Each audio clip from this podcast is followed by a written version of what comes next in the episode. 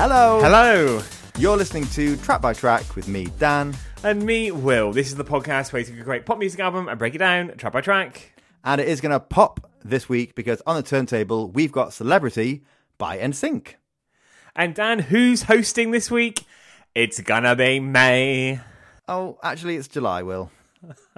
Uh, yes, and also, uh, it's not that album either. That was from a previous album. But you do see that meme come around at the start of May. Uh, Everyone thinks it's hilarious with Timberlake on there.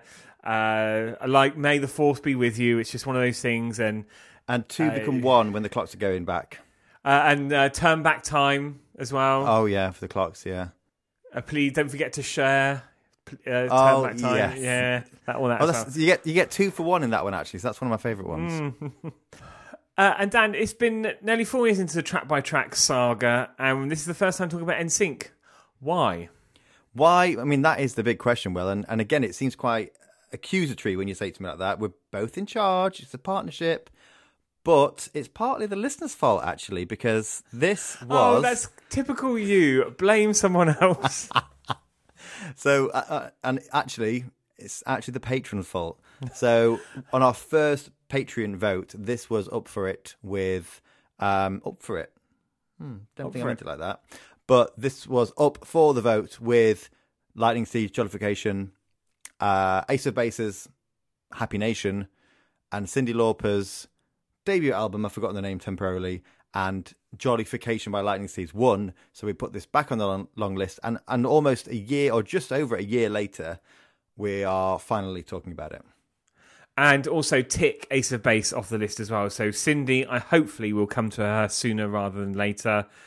Uh, I can't wait for that episode. I can't wait for recording most episodes, actually. Most of them. I do believe, Will, I do believe that Cyndi album turns 40 next year. Oh, there we go. In the same year that you turn 40. So we, it's almost meant to be. You. Uh, so NSYNC, first time on Track by Track, uh, long overdue. Uh, probably the last of the big boy bands.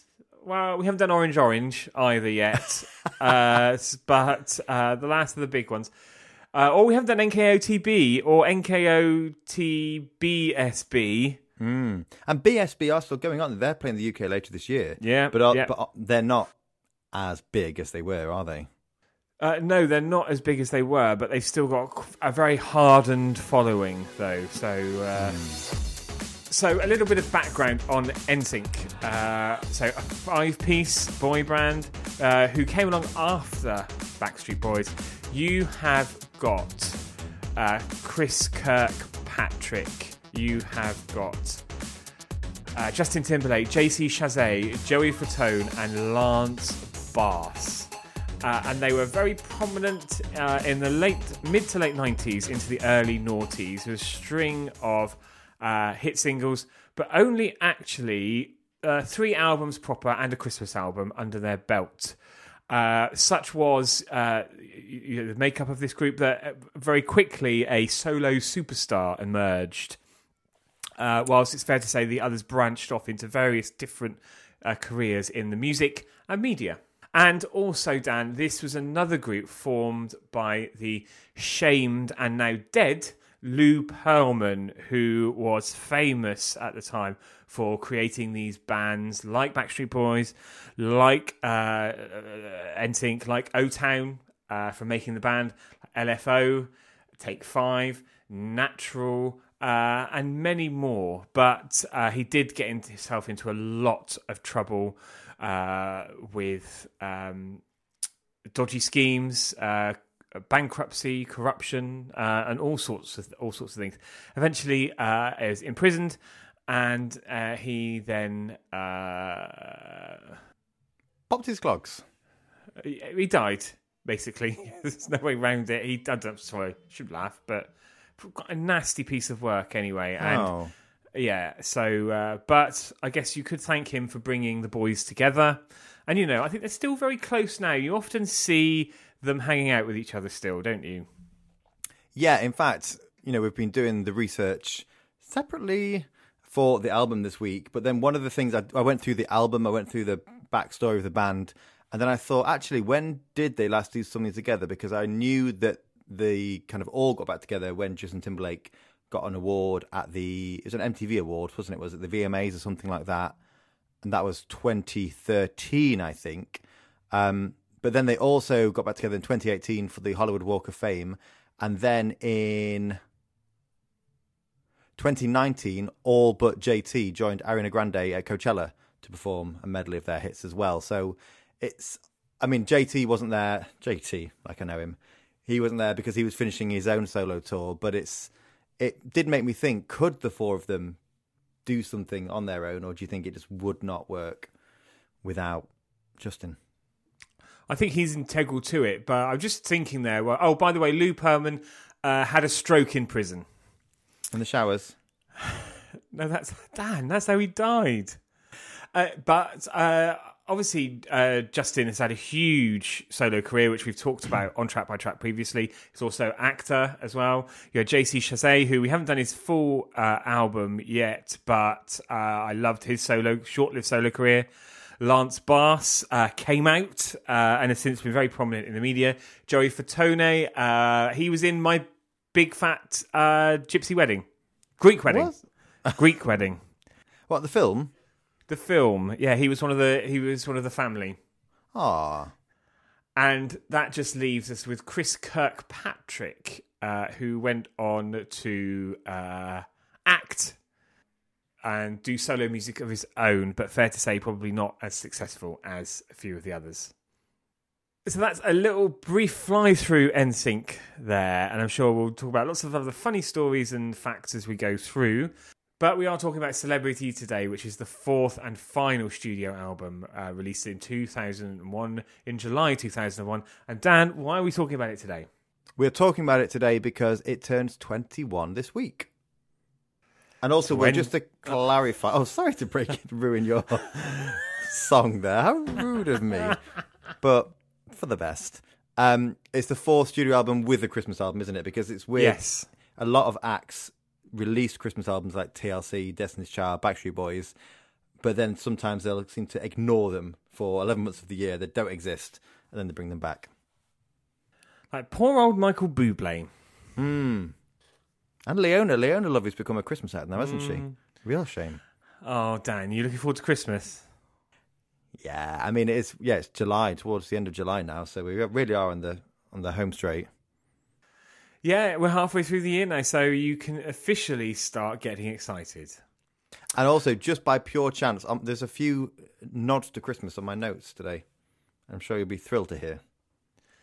Oh, I hope they're subtle. I hope it isn't just you starting to talk about Father Christmas or starting to tell me what's on your Christmas list. I hope it's like interwoven with the episode. We'll see. So we've got celebrity to come. Uh, we've got further listening. We've got lots of exciting talk. Uh, let's get the record on, shall we? Let's get it on then with side not together with side one, track one. Pop. Ba-rum-pa-pa-pop.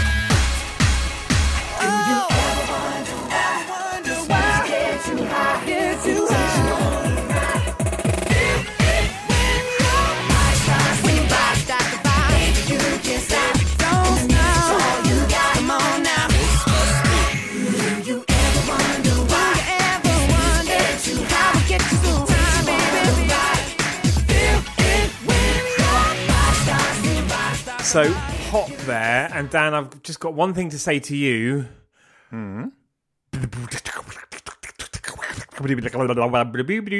Scatman, Sorry, well I've lost you. The line's gone all funny.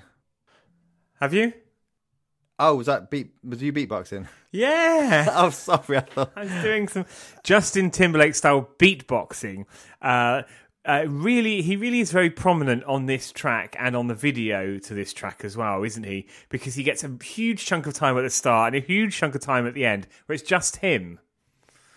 Yeah, it definitely feels like this whole album, uh, certainly on the singles, is the pathway from NSYNC to Justin Timberlake's very successful solo career. But of course, you get all the lads mucking in uh, throughout the song. And of course, my favourite bit of the song, actually, Will, controversially, and I'm skipping ahead, I'm not, I'm not talking about the singing, I'm not talking about the music. One of my favourite bits of the song, well, you could say it's the music, but it's that with the dance routine for the middle eight Uh, obviously, it's a great video, but I always wanted to learn that dance routine, and I never bloody did. Oh yeah, well they've got like four different outfits that keep changing whilst they're doing it. Yeah, and they've got the guitars. Well, the, no, they're kind of air guitaring. Um, I think I'd love to learn it as a surprise. Maybe for your next birthday, I might learn it and do a little uh, flash mob style performance. Me, your other half, my other half, and a couple of other lads. Uh, get Darren on the phone again. Oh, he'd be well up for it. No, because he's back inside, isn't he? Yeah. Oh God, yeah. He did over that Iceland, didn't he? Yeah. Uh, but this is, I think, this is the classic first single off an album because it's just such a huge song, isn't it? Because it's not just a bit of music; it's a statement about pop music, and basically, really, they are saying we are pop music, and this is how it's done.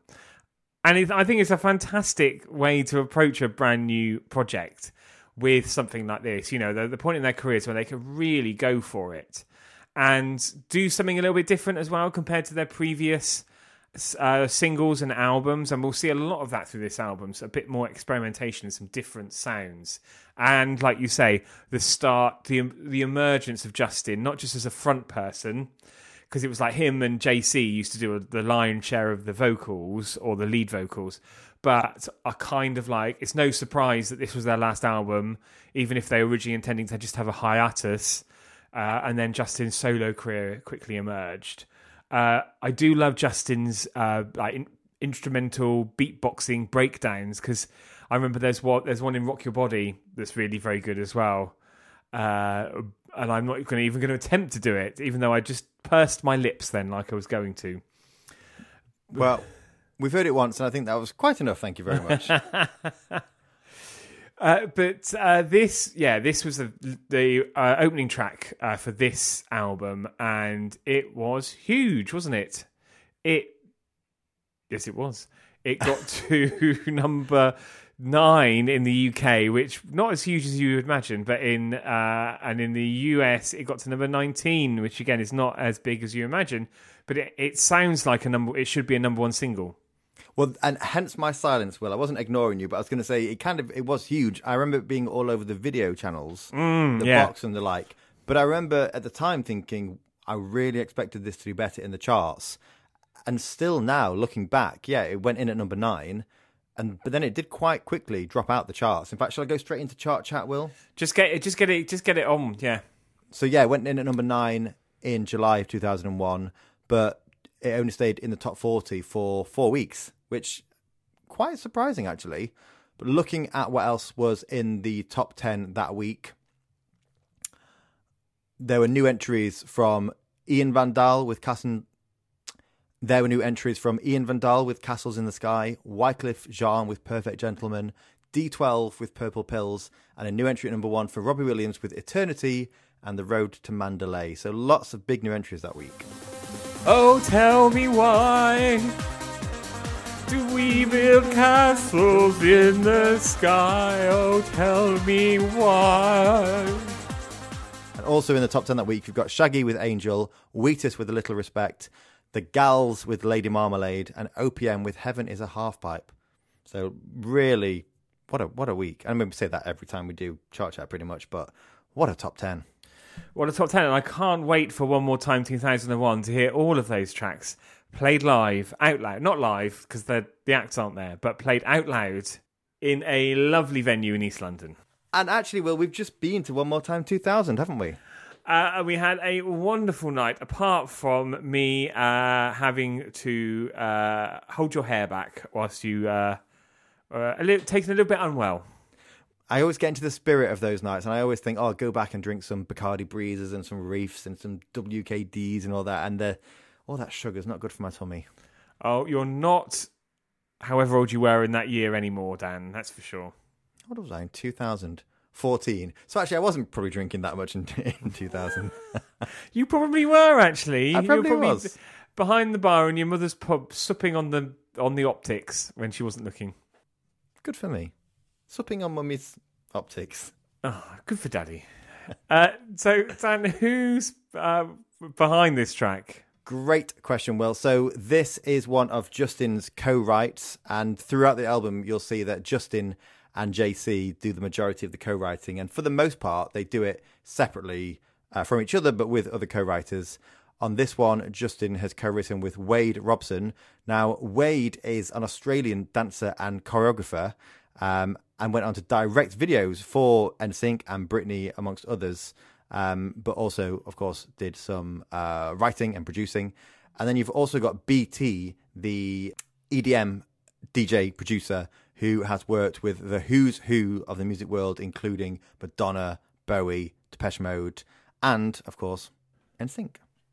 Uh, a couple of interesting things to loop back to. So, first of all, uh, Wade Robson, uh, he uh, the, the dancing thing. You know, he was really big dancer back in the day. Had his own shows. Was part of um, So You Think You Can Dance.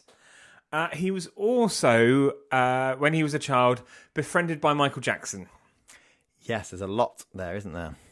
Uh, and also, on a lighter note, uh, BT uh, was also a prominent uh, solo uh, artist as well and had a number of albums and hit records. And uh, you'll probably remember, mate, this isn't directed to you too much, Dan, but maybe just broadly speaking, one might well remember Flaming June. That Flaming June. What's she done well, this my time? grandma's called June, so yeah, she's a right rogue. Yeah, Yeah. rogue trader. but some already highlights some great talent on the album and some great new talent as well. They might might have done bits and bobs with them before, but primarily when we think of NSYNC, we think of Max Martin and his team, don't we? So this felt new and this felt different. And you did kind of mention that before, but one thing that I found interesting about that is that while the song is called Pop and it is very poppy, uh, Justin Timberlake actually said that they were putting everything that they considered to be not pop into the song but of course that created a pop song. I actually thought this one was quite Michael Jackson esque, and he actually joined them on stage in 2001 at the MTV VMAs to perform it. The video we've referenced a few times, but I re- it was a multicolored uh, blur of uh, dancing in nightclubs, uh, CGI changing between clothes, uh, and uh, a very confused woman at the start who's uh, watching Justin Timberlake uh, on the TV. Track number two now. It feels like we talked a lot about pop there, but there's lots more to enjoy. Here is Celebrity. Say what you mean, mean what you say. Pushing me away, cause I ain't got no time to play. So I say, if I wasn't a celebrity, would you be so nice to me? If I didn't have cheese like every day, would you still wanna be with me? If I couldn't buy you diamond rings and all those other expensive things, would you be so into me? If I wasn't a celebrity. So, Celebrity there, track two, and of course, we'll have to mention it. They're not doing single one, track one, single two, track two. We've got an No. album track here. We've got the title track. For me, one of the most interesting things about this is the fact that it almost wasn't on the album because Wade Robson, again co writing this one, it was initially meant to be for his debut solo album. Oh, really? W- would have been a good fit for him, but I'm glad NSYNC have got it because I think it's a great showcase for a different kind of sound and a departure from pop and the previous albums. Something a little bit urban and more contemporary when you listen to a lot of the kind of pop R&B that was in the charts around the turn of the millennium. Uh, this is, uh, yeah, I think it's a great second track because it is kind of saying, right, we've got the big bold first track, first single. Now we're going to get into something a bit different. We're going to get into something a bit richer. We're going to try some stuff out. And also the the message of the song as well. It's not going straight into a kind of generic boy band upbeat love song. It's talking about celebrity lifestyles. It's talking about people using celebrities. One of my favorite lines, Will, if I didn't have cheese like every day, would you still want to be with me? Is that a thing that celebrities do? Do they eat cheese every day? They must do. Is that the idea of a like a premium glossy lifestyle? If it is, I want. I definitely want a bit of that action. Well, part of me thinks I do, but then I think, you know, over Christmas when you have three or four days of cheese board and you feel like you're going to have gout by day six, I, I don't think I'd want cheese every day, unless they're just having a Dairy Triangle or something like that. I couldn't have, you know, brie and Stilton every day. Uh, you have tried having it every day, but you just can't keep it going, can you? It's just too much, even for you. It was one of those fad diets that I, you know, looking back, it was a bit ridiculous. But you had to have a wheel of brie and a wedge of Stilton every day. That's all. I'd you'd give it a go, wouldn't you? Not the Stilton though. I don't like a blue cheese. Are you're not doing like a bit of blue? No. I absolutely a bit of blue with some grapes or with some chutney, but only one or two of those. The ratio is probably two cheddar, one blue, three brie slash other soft cheese. Cheese chat. A new regular feature. Uh, now, this, I, I, Rob, you've already mentioned that Robson was involved in this, but different producer, understandably, because very different sound. yeah, so this has got Rodney Jerkins, who we've talked about many times before, Mm, legend, aka yeah. Darkchild. We talked about, about him on the Spice Girls Forever episode, amongst some others. Uh, he, of course, has done some incredible stuff, the likes of The Boy Is Mine by Brandy and Monica, It's Not Right But It's Okay by Whitney, so many uh, huge, huge artists. And I think you can hear a hint of that on here. But what's interesting is that it's co produced with him, Justin Timberlake, and Wade Robson on co production again, as he was on the previous track, which I think brings the poppier side out of it. But also, what I find really interesting is that this is the only Rodney Jerkins appearance where you would have thought if they've got him on board, they would have used him for a few more songs. Well, and actually, looking at some of the bonus tracks and other tracks that are available on deluxe versions of this album, he was doesn't even feature there. So, hmm, interesting. Very interesting. If we do say so ourselves. Yeah. But it's not for me. It's a, this is a great album track. You know, giving the old uh, Razzle dazzle. giving the old catchphrases a run. But it's it's a great album track. It's nowhere near as strong as the. The singles on this album are so strong that it's a good second song, and that's it. It's not a boring song, but it's not quite as unique as the new sounds that we heard in pop. Having said that, the middle eight and the strings and the drama that come with that, very good. Is there some filler to come on this album? Then, do you reckon? Yes. Worth noting as well, Will, we are we are doing the American and Canadian edition of the album, which is 13 tracks. In the UK, there were 15 tracks. Um, so, is that a decision we made because there's some filler, or is it because we always go for the standard edition of the album? Uh, who who could say? But Not for us to uh, I guess fifteen tracks would have involved a bit more of the same, and maybe not a lot. Uh, nothing too progressive in there. Anyway. So we didn't answer the question there. so let's move on. Track number three.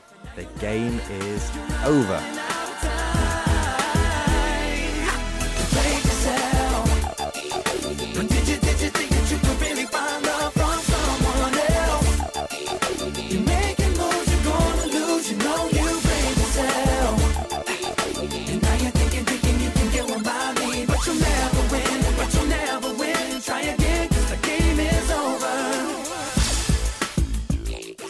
So that was the game is over. Dan, this is one of my favourites on the album. I think it's a bit of a treat actually, uh, because it's very much uh, more towards uh, NSYNC in the classic style.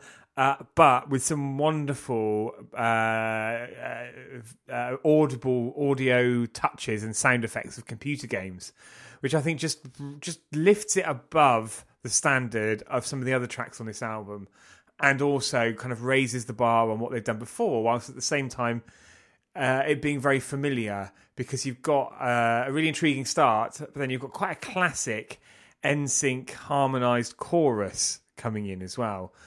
And it's interesting that JC rather than JT is uh, one of the writers uh, because I, you know, I think about his solo work and it's a lot more uh, experimental and a lot different. And I think some of that is on display here, where it is very familiar, but also a little bit more experimental. Yeah, I definitely agree. And I think as you go through the album, and if you're looking at the notes at the same time and seeing which are the JT tracks and which are the JC tracks, you can tell that they have got their own style on there. And the JT tracks usually moving towards his justified sound. And as you said, JC kind of a much more experimental pop thing going on. And the experimentalization on this one, of course, as you said, is those computer game sound effects, which are wonderful. And are, they're just there throughout the song as well. They're a little bit louder uh, in the in the middle A in particular. They kind of explode, but love, love, love the sounds in this song. And of course, it's called "The Game Is Over." So that's why the computer game sounds are there. I didn't pick up on that straight away. I'll be honest. Really, you didn't? Does Oh, that surprise? well, surprise you? surprised. No, it's quite basic. Hmm. Uh, it's not even a code or a subtext. It's just there. The words are there. Basic, better, best. And Will, 2001, what games console would you have had at this time, if any? It's, uh, it would have still been all about the N64 for me in 2001. Really? Even though we'd have moved on technologically, Technologically, uh, there was still a lot of life left in that. I think I'd have been on a PS2 at this point, which would have been my last PlayStation until, well, actually forever. My other half, he had the PS4 and the PS5, but I, I'm too old for them. Is that a thing, or just too No, no, do not. past it for them, or do just... not alienate the gaming community from this Mm. podcast. Good point there, Will. Actually, But uh, yeah, your other half often stays up late playing with himself. And I asked to join in. That's actually that's why I don't play with it because I'm not allowed to. But let's talk about the song and who's behind this. So JC Chassé, are we saying Chassé or Chazes? Chassé. Oh, you don't have. Oh, honestly. Anyway, yes, carry on. This one is written and produced with Alex Greggs and Bradley Daymond. Now they were Love Inc. If you remember them from the huge hits Broken Bones and You're a Superstar back in the late mm. nineties, early noughties. Um, but Alex from there has gone on to work with the likes of Gaga, MIA, and amongst others, Paris Hilton. Ah, so he's to blame. yeah. Who, of course, Paris Hilton recently performed at Britney's wedding, didn't she? Yes. I can only assume she performed Stars Are Blind. Now, time to move on, Dan. Track number four now. Oh, and it's a, it's a good one. The biggie. It's Girlfriend.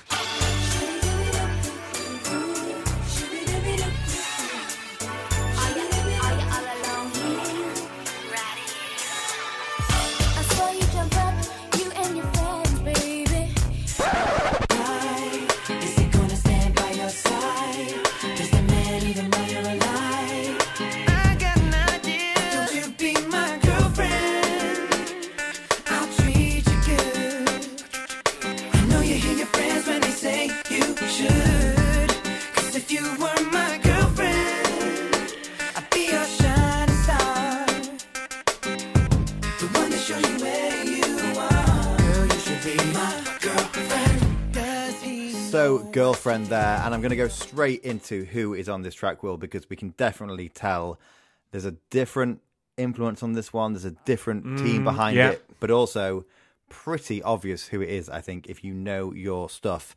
This was written and produced by the Neptunes, aka Pharrell Williams and Chad Hugo, with Justin Timberlake. Now, the Neptunes, if you didn't know who they've already worked with, they have done the likes of Britney's I'm a Slave for You.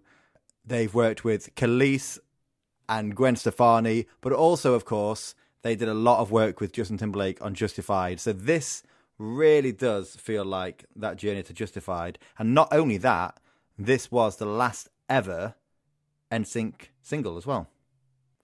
And so yeah, it does feel like a kind of backdoor pilot for Justin Timberlake's solo career, because again, another single where he's prominently featured visually and orally in it as well, and was the template for a lot of his early work in this kind of sound.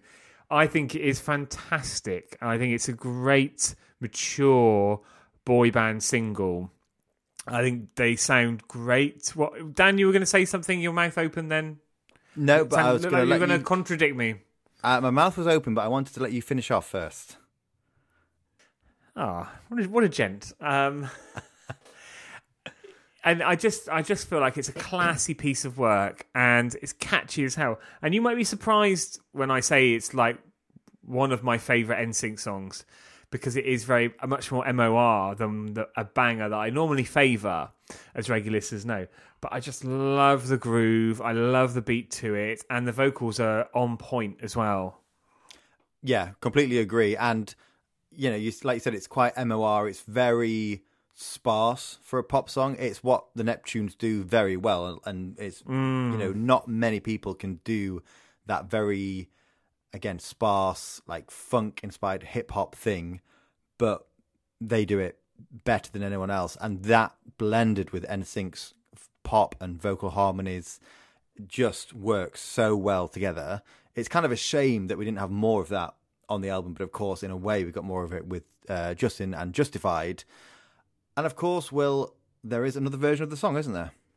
Yes, this isn't the only one. There is a Neptunes remix, which also features Nelly.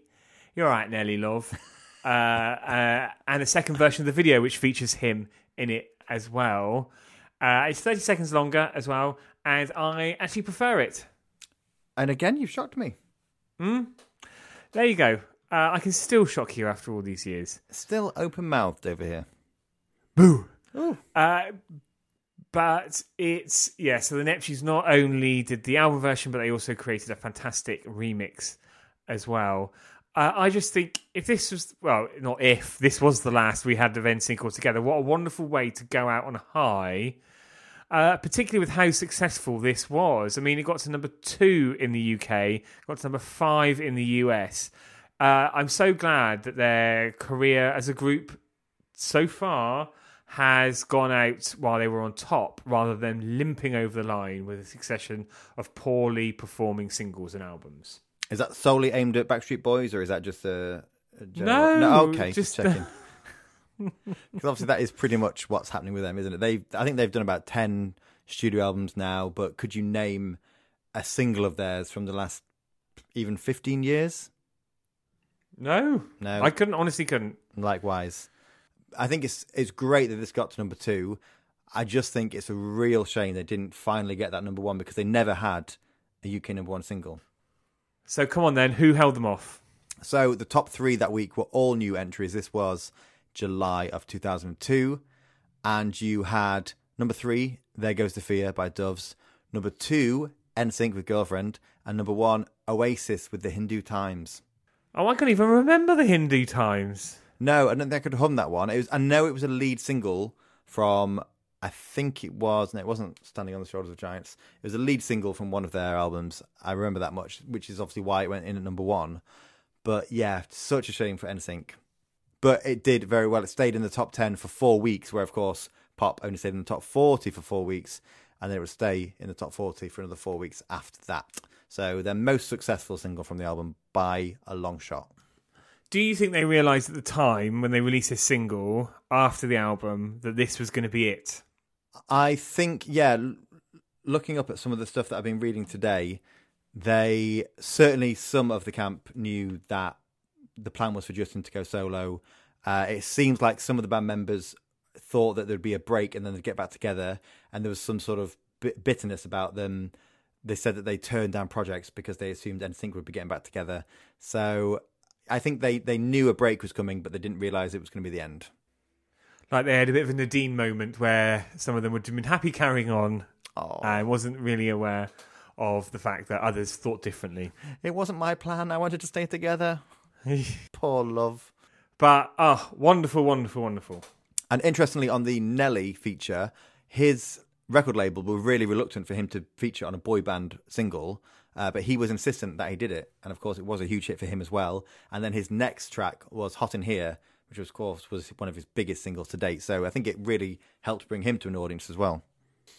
All right, we've got to move on. Uh, so track five, the two of us.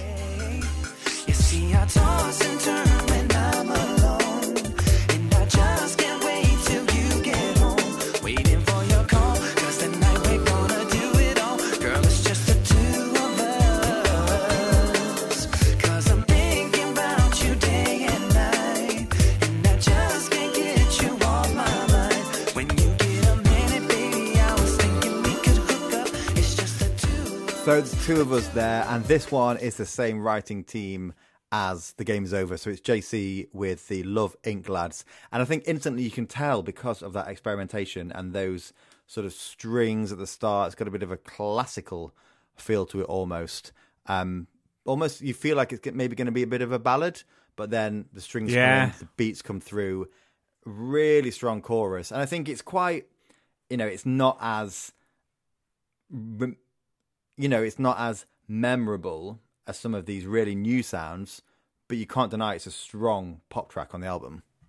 Oh, I enjoy it, and I enjoy the chorus particularly. It really reminds me of. Do you remember Jordan Knight from New Kids on the Block? His debut solo single, "Give It to You." Oh, love that one. Yeah.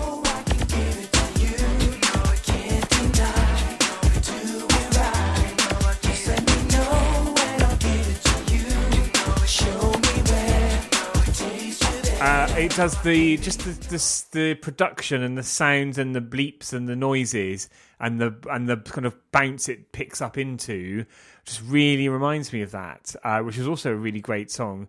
Uh, and I thought, well, maybe there's some similar people involved, but actually, no, completely different. But uh, and it uh, but it did come out. The Jordan Knight song did come out in 1999, so it would have been a lit- couple of years before this was recorded, at least. But lyrically, Lyrically, it does for me feel a little bit more generic. It's a man thinking about his girl. He's saying, You see, I toss and turn when I'm alone, and I just can't wait till you get home, waiting for your call, because tonight we're going to do it all. It's quite sultry, but it's, you know, if you think about pop, if you think about um, the game is over, it's a little bit generic lyrically, and quite smutty actually as well. Well, no, I I thought do it all meant uh, they'll do the washing, they'll do the ironing, they'll mop the floors, uh, they'll clean the windows, they'll get the polish out. Oh, so that's quite really give the house a really give the house a good going over. really give it a good scene too. Yeah, Yeah. we've taken different things away from the lyrics, and that's good. That's what they want. That's what music is there for. You don't have to uh, stick to a strict interpretation. You can take your own reading and, and enjoy that for what you you feel it is, which I will. Thank you very much. good for you. It's wrong, but it's good for you. No, No, no, it's not. no. no. Yeah, just remember what we said. So, track number six, then back to a single. This is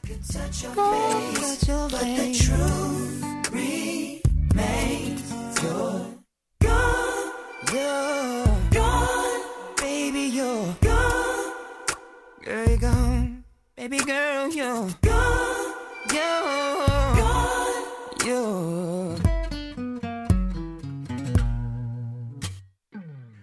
gone there. And Dan, I know what you're thinking. I'm about to launch into my usual spiel, but no, I'm not because, as I said, there's some filler coming up on the album.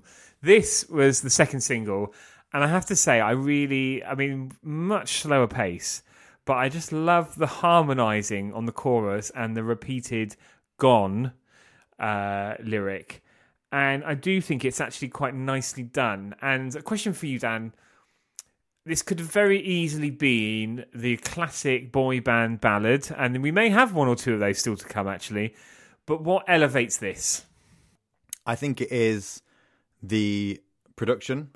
I think it mm. is this the sparseness, and I've used that word a couple of times today. But the fact that for the most part, it is just vocals and harmonies, a little bit of a beat there, which I think is beatbox, and some strings as well. It's just so different for a boy band ballad, but it works really well for this boy band ballad.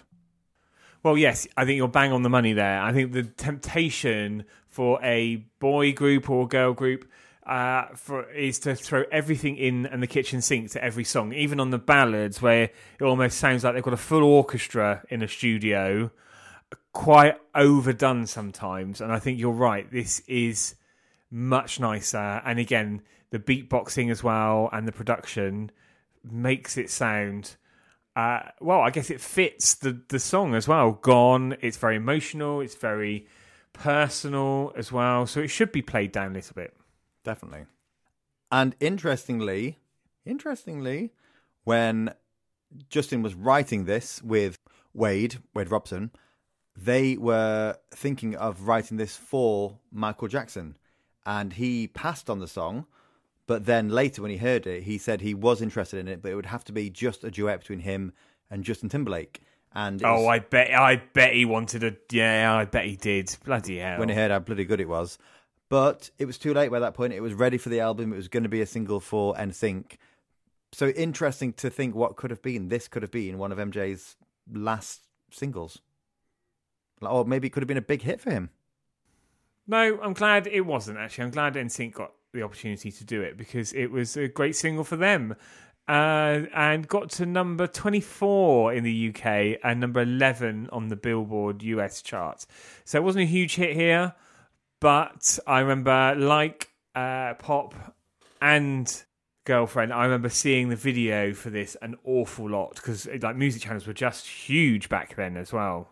Yeah, they really were. I also remember having this one on CD single and also having Pop on CD single. I think I didn't get Girlfriend because I think I had the album by then, but of course I missed out on having the remix. Mm, But this was released as a single, as you said, in December of 2001. So maybe why it didn't do so well, because if you look at the charts then, you've got new entries from Alcazar with Crying at the Discotheque at number 13. You've got Oxide and Neutrino with Only One and No Cause You're at number 12. We've got Geri Halliwell with Calling at 7. Kate Winslet with What If at number 6. Hearsay with Everybody at 4. PPK with Resurrection at 3. And a new entry for Daniel Bedingfield with Gotta Get Through This at number 1. So they were up against a lot of competition. It was a very different sound for hmm. NSYNC. But it's a shame because it actually only spent one week in the top 40. And also, Will, what a great follow up to Pop. What a different sound for NSYNC, but still kind of still showcasing experimentation and their great vocal harmonies. And this is the only track, NSYNC track, or the only uh, NSYNC release to date that only had Justin on lead vocals. Oh, really? I get the the love fest for Justin to thrust him into the limelight continues. Then, evidently. Absolutely. Uh, let's stick the next one on now, and this is number seven. Tell me, tell me, baby.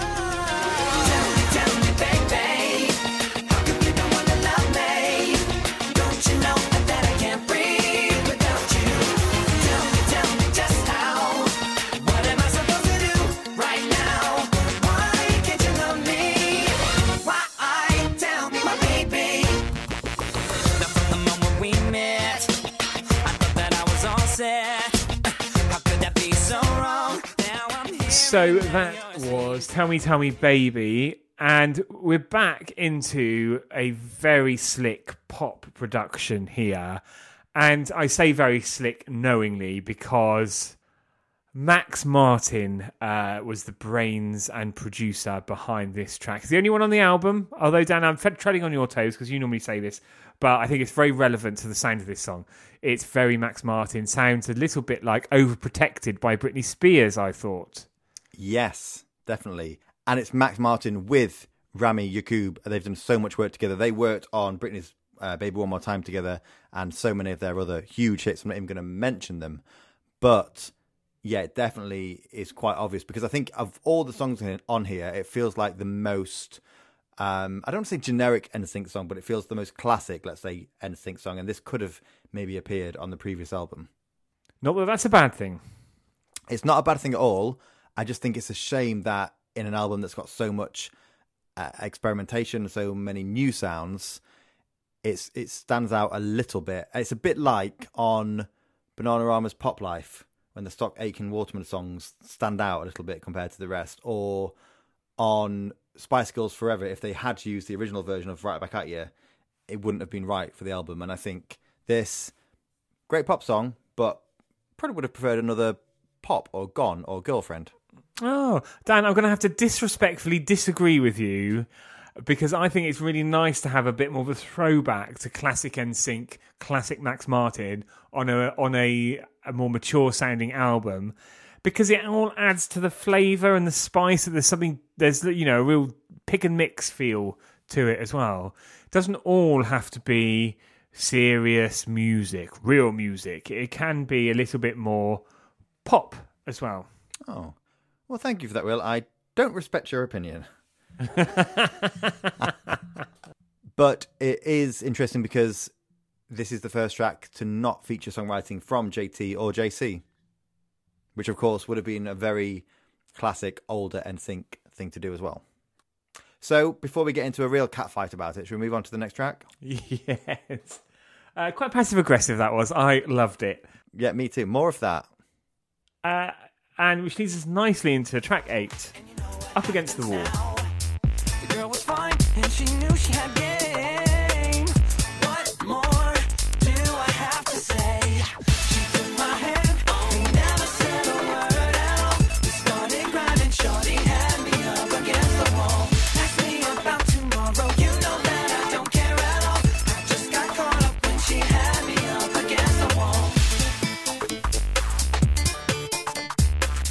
So up against the wall there. How is your mother, by the way? Sorry, don't, don't know why I Ow. ask. How cruel. Uh, Sorry. Sorry about that. and I was going to be really positive about this track, but you've really thrown me off my stride there. Well, let's have some positivity. What an incredible track this is. I love there's so much going on in, in here. There's trippy beats, there's lots of synth effects, a great guitar line throughout, and some really great lyrics. I love the bridge where they start singing Mirror, mirror on the wall, who's the cutest one you saw? She's underneath a disco ball, standing next to strobe lights, dancing hot, looking tight. The freaks sure do come out at night.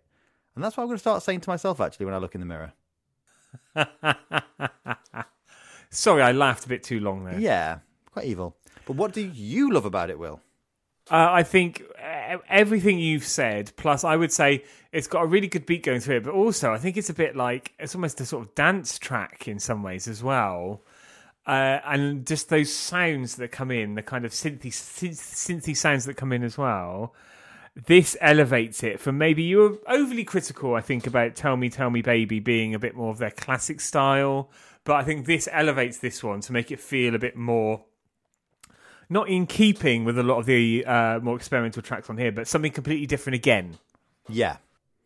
And behind this song, it's JC with the same writing team as his previous two tracks. So you've got Alex Greggs and Bradley Daymond of Love Inc., but you've also got Justin Timberlake contribution to this one as well. And I think that's what I think you can definitely tell that it's more of a JC song than a JT song because of that. Yeah, yeah. like, again experimenting with different sounds and different genres, but it's different to the two, and I think that's what JT brings to it. I think it's a fine collaboration between the two gentlemen and the other two gentlemen. we need to do that. Uh, lots of gentlemen getting together there, uh, uh, musically, and uh, we really need to do need to do that JC album because it is like this is uh, really up the street of that album, and it's so. I think we've I've referenced it before, and It's on the JT album. The, Yes. What's the album called? Future Sex Love Sounds. We we yeah definitely talked about it on there. I think it was one of your further listening tracks. oh, was it? Controversially, uh, Oh, blimey! We didn't have any rules back then. Just did whatever we wanted. Oh, happier times. Good for Simpler us. times. Time to move on now. Track number nine now. See right through. Me fooled, but I see right through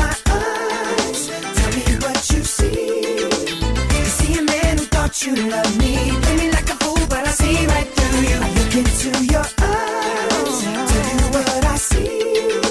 I see a girl who ain't game on me. You thought you had me fooled, but I see right through you. Tell me, girl, what's his name? What are you to take you? To see freak you the way that I do? Cause you know that I know how to. I know how to. When you So, see right through you. I'm a little bit torn with this one, Dan, because on the one hand, I really like the fact it sounds like a very contemporary of the time uh, R&B pop song with a good kind of beat running through it, and it's quite tight and it's quite uh, urgent. But on the other hand, then I think, well, doesn't it sound a little bit Liberty X, a little bit Mis-Teeq And I just, I just flip flop from one opinion to the other, and actually, neither of those are a criticism. But I just can't make up my mind what it sounds like. Yeah. Do you know what? I hadn't really thought about the Liberty X. Um, who else did you say? Mis-Teeq kind of thing. But now I definitely can hear that influence. For me, when I got to this song on the album and I was making my notes, I was thinking, this is not a bad pop song by any means. But again, I suppose for similar reasons to Tell Me, Tell Me Baby, it just doesn't jump out like those new sounds do. And also, the last album we spoke about was an eight track album, which was all of incredible quality. So now we're on track nine of a 13 track album, definitely in the mindset of, mm, well, did this one really need to be on it? It's, it's a good song. It's not a bad song. It's not a complete filler, but yeah, not as strong as some of the others for me. It's a fairly decent album track, but also uh, in other territories, this would have been track nine of a 15 track album. So, you know, even more of a reason for does it need to be on there? Uh, you know, I think, you know, it, I like it. I do like it. But uh, it could even be on the uh, never released Rosie Ribbons album. It's, it's very kind of like, Yeah. could anyone around at the time it, who was into a similar sort of sound have recorded it? When you think about things like Girlfriend and Pop and some of the other album tracks, very much NSYNC songs that were very that are great for them. And there's an additional writer on this one. So you've got Justin and Wade, but you've also got Larry Rock, in quotations, Campbell. I don't know if he's related to Dwayne The Rock Johnson, actually, but Larry Rock Campbell, he has worked with the likes of Backstreet Boys uh, and Nick from Backstreet Boys' younger brother, Aaron Carter, but also Britney, and then continued to work with Justin on Sexy Back. Great song. I was going to say, should we do the album? But we've we've done the album. Let's keep moving then. Ta track 10 now. Selfish. You can call me selfish, but all I want is your love. And you can call me hopeless, cause I'm hopelessly in love. You can call me but who's perfect? Tell me what do I gotta do to prove that yours? Selfish there. What a great time to talk about a fantastic album artwork, definitely. Absolutely. Uh, because this is very much your boy band ballad in the classic style. Uh, but let's look at this wonderful album cover because this is fantastic. It's uh, the five of them, Justin firmly, literally in the center of the uh, cover. They're walking out of a movie theater which has NSYNC celebrity, and there's a whole cast of thousands uh, actually on the cover as well. Uh, and Dan, any ideas to any of those people? No, I mean, I think probably for most people, like most people, I should say, for me, the lady at the front with the pink glasses, she always stood out to me. The sort of Betty White lookalike. Oh, do you know who she reminds me of? Actually, I don't know why.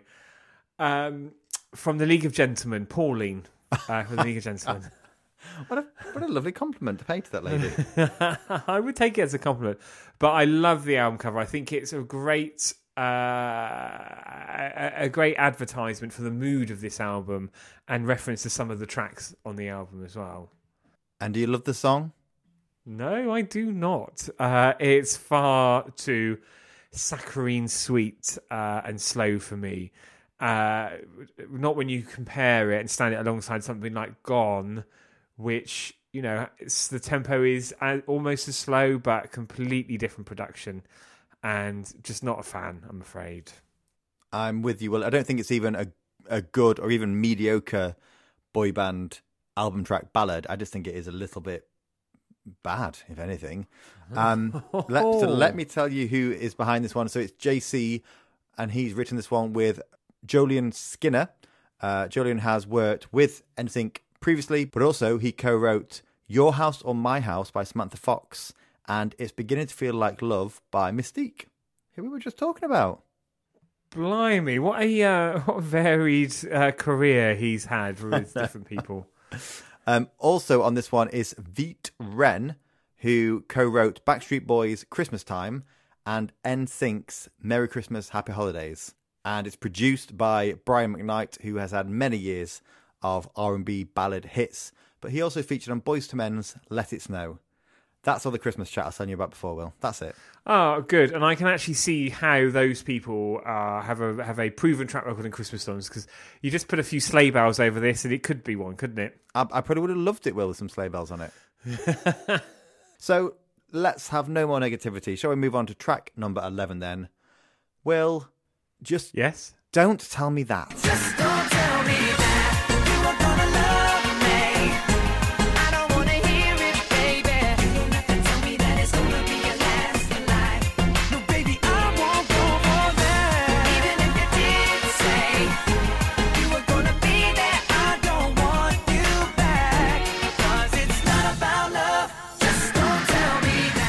So just don't tell me that. And this is another one that isn't written by JT or JC. isn't written by Max Martin, but is written by some of the writers who have previously written with Max, and they include Kristian Lundin, Jake Schulze, and Andreas Carlsson. They have written tracks including Bye Bye Bye, of course, for NSYNC, Born to Make You Happy for Britney, and That's the Way It Is by Celine Dion. Have we talked about Celine's work with Max Martin before? Does that make her a contender to be on track by track? Uh, we haven't talked about Celine or her work with Max Martin before. Uh, and maybe we should do. Be great to hear from the listeners, actually, wouldn't yeah, it? yeah, yeah. maybe we do need to get Celine on here. Uh, but this song, love this song. Yeah? Really do. It's no surprise it's from the people that worked on songs like Bye Bye Bye, uh, which is arguably NSYNC's best song. And again, this has slick production and a real power behind it, with also some stabbing beats through it that give it the energy that you need, especially after that last track. Yeah, I definitely agree. Uh, 100% an improvement from the last track. But also, I do prefer this to Tell Me, Tell Me Baby. It just feels, it again feels like a, a strong NSYNC pop song. It could have been featured on a previous album, but for me, just has a little bit more to it than Tell Me, Tell Me Baby. And maybe it's just because there's three writers on here rather than two on the on the previous. They're all part of the Max Martin team, but maybe just uh, some more ideas with when three are involved. And Andreas Carlsson as well, huge in Sweden. Uh, he's been involved in things like Swedish Idol and X Factor, and music in in his own right as well. Uh, and uh, it's always nice when you see a familiar name pop up in the writing credits for somewhere where you didn't expect, and that's definitely what's happened here. But I think to have a song like this on track eleven of a thirteen-track album is very much a very smart move. I'm not sure how much sway the band had over the sequencing, but whoever did, thank you, thank you. Thank you so much. Thank you for the musical order of this album. And before we move on from this one, Will, I did just want to touch upon the touring for the Celebrity album because NSYNC actually went on two tours in support of this album. They did the Pop Odyssey tour the year it was released, just before it was released, and they did the Celebrity tour after it was released. But neither came to the UK or even Europe. They were both just American and Canadian tours, which is a real shame. But what stood out to me, not only the fact that the tour was sponsored by Chili's, which took me back to our trip to Florida because we went to a Chili's one mm. night. We, we had to do all the chains, didn't we? We did the Chili's, we did Olive Garden, we did Applebee's, Applebee's, well, Denny's, Denny's, oh, uh, and IHOP as well. IHOP. But what really stood out to me is some of the support acts they had on the first one on the Pop Odyssey tour. They had BBMak, they had Christina Milian, they had Dream, they had Eden's Crush, and they had Samantha Mumba. Oh wow! So some really incredible names that at the time probably not that well known. Certainly people like Sam Mums, not that well known in America, but some real favourites in there that we we haven't ta- spoken about any of them thoroughly on track by track, but just uh, quite liked that.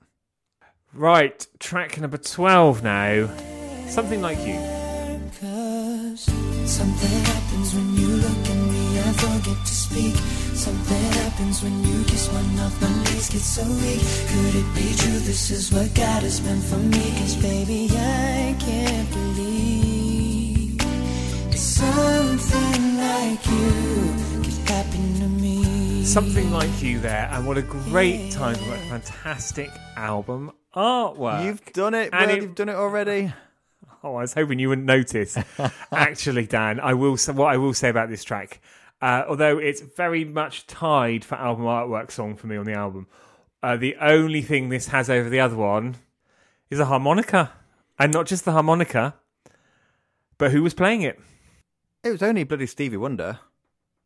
Yeah, Um, which yeah, that's that's what just gives this song the edge over uh, "Selfish," isn't it?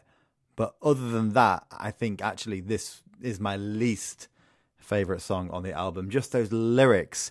Could it be true? This is what God has meant for me. Because baby, I can't believe that something like you could happen to me. Absolutely vile. That's just really scraping the barrel. So mushy and schmaltzy. I hate it. should we just should we just get over it and just try and gloss over it?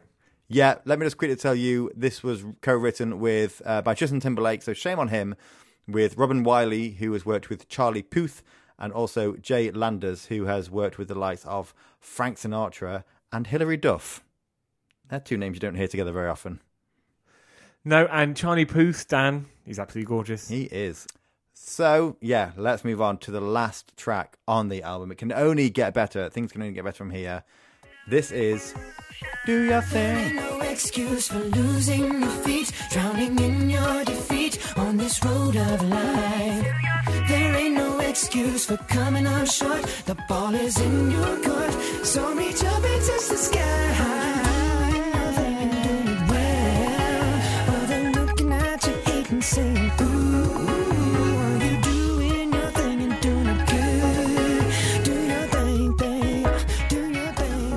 So that's Do Your Thing, the album closer. I think this is an incredible way to end the album because, again, so different. It's so I've used the word sparse so many times today, but when you think about big NSYNC tracks like Bye Bye Bye or It's Gonna Be Me, you can't call them sparse. Whereas this showcases their harmonies and their vocals. There are real hints of gospel even in this one, uh, but with like a garage dance sound as well. Uh, yeah, it's. Uh, I just listened when I heard this. I thought Craig David could do this song brilliantly.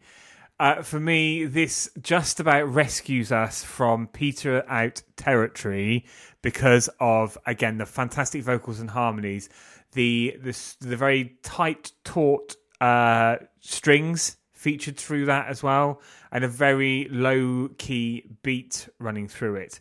And I think if you're going to have the last track on an album proper for a, potentially a band's last album, why not just use it to dial everything else down and let the boys' voices speak for themselves, so to speak?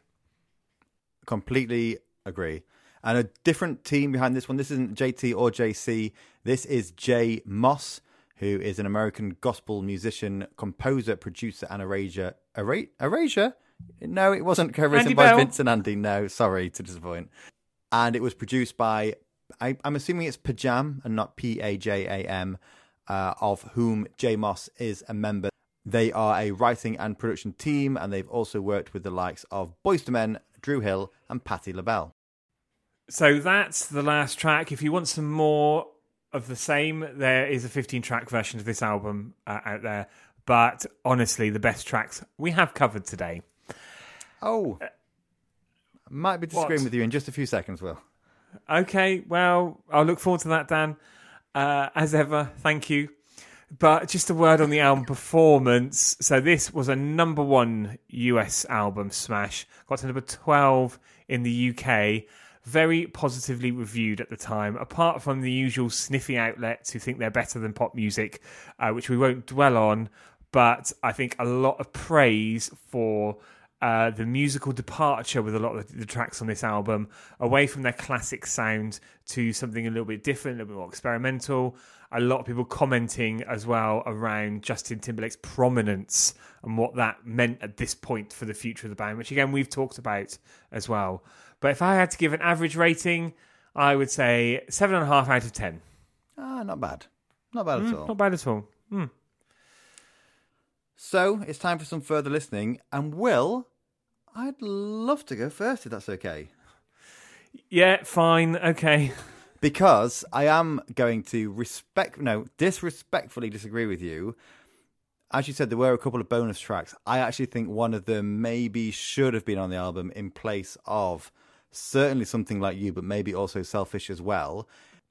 It was difficult to choose between the two bonus tracks because one of them was co written by Chris from the band. So it would have been nice to showcase a different songwriter, but his song wasn't as good as the other. you said that with a big smile on your face. Oh, sorry, I'm always smiling when I'm belittling someone. So this is track 13 on the international version of the album, and this is That Girl, bracket, will never be mine.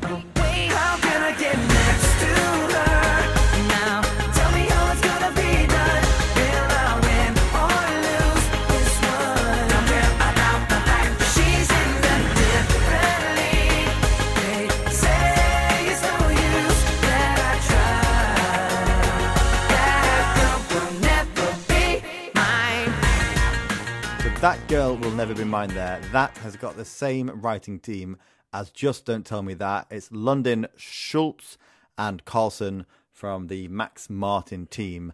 And despite what I said about preferring some of the more experimental sounds on the album, I did say that I liked that song. It was it was more of a for me a really good quality but older sounding NSYNC track. And without a doubt, I prefer that to something like You or Selfish and maybe even Tell Me, Tell Me, Baby. Well, I think Dan, just reflecting on what I said earlier, I think you could swap. You could actually swap this out with one of the ballads. Yeah, they were quite bad, weren't they? We really we don't often get too critical, but they just really weren't great. Uh, and actually, this is, although it is very much of a similar ilk to some of their other stuff, I would sooner have this over a schmaltzy ballad any day. And on that international version, which is the version that we will have had, this follows something like you. So what a relief this track would have been. Mm. Will, what have you gone for? Uh, let's have a remix. Let's chuck a remix on, shall we? This is the Gone Clubbing Are We Back Late mix of Gone.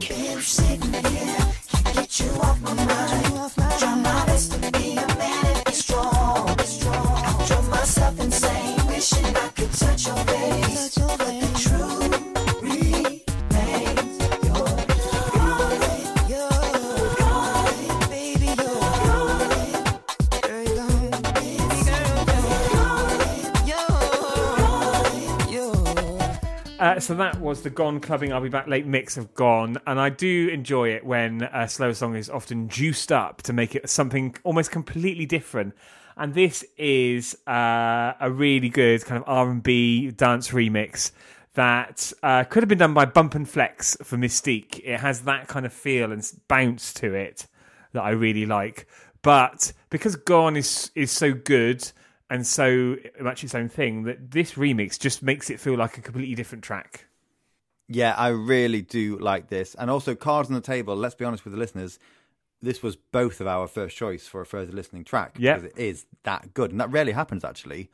But what I love Although it has this- happened in the last few recordings we've done. How has it? Yeah. My memory is just terrible. Or I just say what I want to hear. One of one or the other. But what I love about this, one thing is that the production on this is from Riprock and Alex G, who are the team who produced and co-wrote the songs with JC. So this is a JT written, co-written track, but with the JC team producing it. And also, I love that some versions of the single actually had this Gone Clubbing version as the opening track. So in some ways, it was classed as a a, a- a single or a song in its own right. I've got one final question for you before Mm. we run out of time. Which one did you fancy? Honestly, none of them. Which? How about you? Oh, I always went Lance Lance Bass. Oh, did you know? I didn't know, but maybe I did in some on some level. Hmm. Anyway, We're We're we're, out out, of of time. time. Let us know which one you fancied at Track by Track UK and what you thought about NSYNC's final studio album, Celebrity. And don't forget, you can also join and support the podcast on Patreon, where we have two, at least two exclusive episodes every month. We also have the Patreon exclusive series, Further Listening, where we deep dive into the back catalogue of some of our favourite artists. You will also get the chance to vote on an album episode every month that will be exclusive to Patreon. And on the albums where we're joined by the artists themselves, you will get early access. Wow.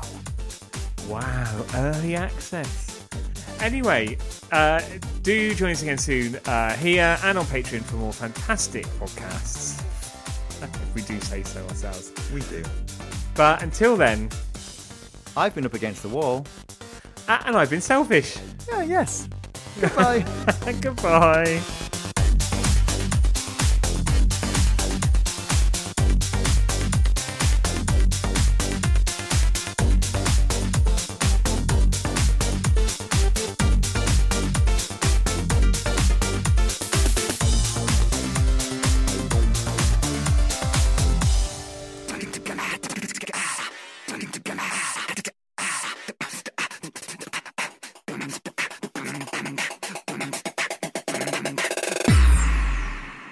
And